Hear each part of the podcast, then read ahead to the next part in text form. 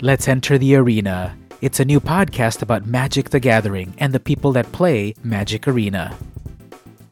Let's listen to a few excerpts.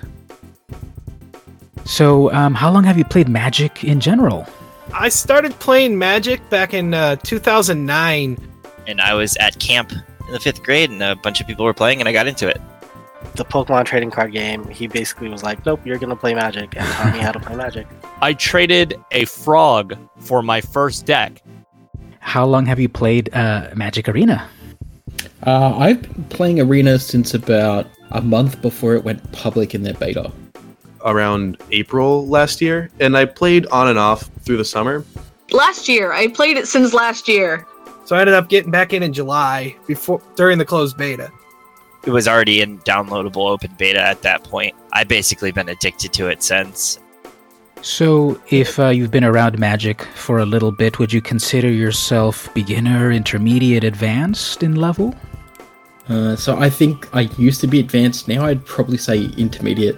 Just creeping into intermediate. I don't think I'm anywhere near the top, but I do enjoy it, and I do enjoy the the finer strategies of the game.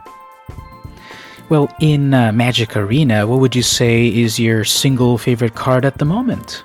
I've done a lot of limited, and it's got to be Sonic Assault. It has proven to be my favorite card. Um, I actually really like uh, Lich's Mastery. It's so interesting because it tilts people really heavily. And I just like pulling out troll steps. So, my absolute favorite card in Standard is the Eldest Reborn. Hmm. I think it is terrible. So I was playing uh, this Surveil Dimir deck uh, and was comboing off on people with Creeping Chill using uh, Doomed Whisperer. I, I do love Carnage Tyrant. Just just in the in the terms of a giant, beefy, hexproof, destructive force that honestly can't usually be stopped, and I love that card so much. What advice would you give to newer players that are just starting off in Magic Arena? Is that life is a resource. That's like winning at 20 life versus winning at one life. There's no concrete difference. You still win the game. Yeah. It's all about managing that life total. I think I would have liked to known how to set up the board better because I feel like there's a lot of things in the options that are subtle, like auto tapping and stuff you can turn off yourself. You know what I mean?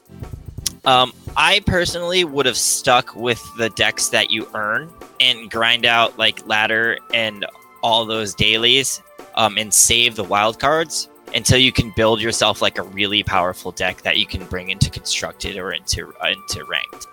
Think about why. You know, like go play a couple games, but then think about like what about it is fun for you and kind of like focus on that. If you're interested in Let's Enter the Arena, subscribe to it at patreon.com slash vmcampos or soundcloud.com slash vmcampos or find it on iTunes, Google Play, Stitcher, or wherever you listen to your podcasts. This has been VM Campos, and I'll see you in the arena.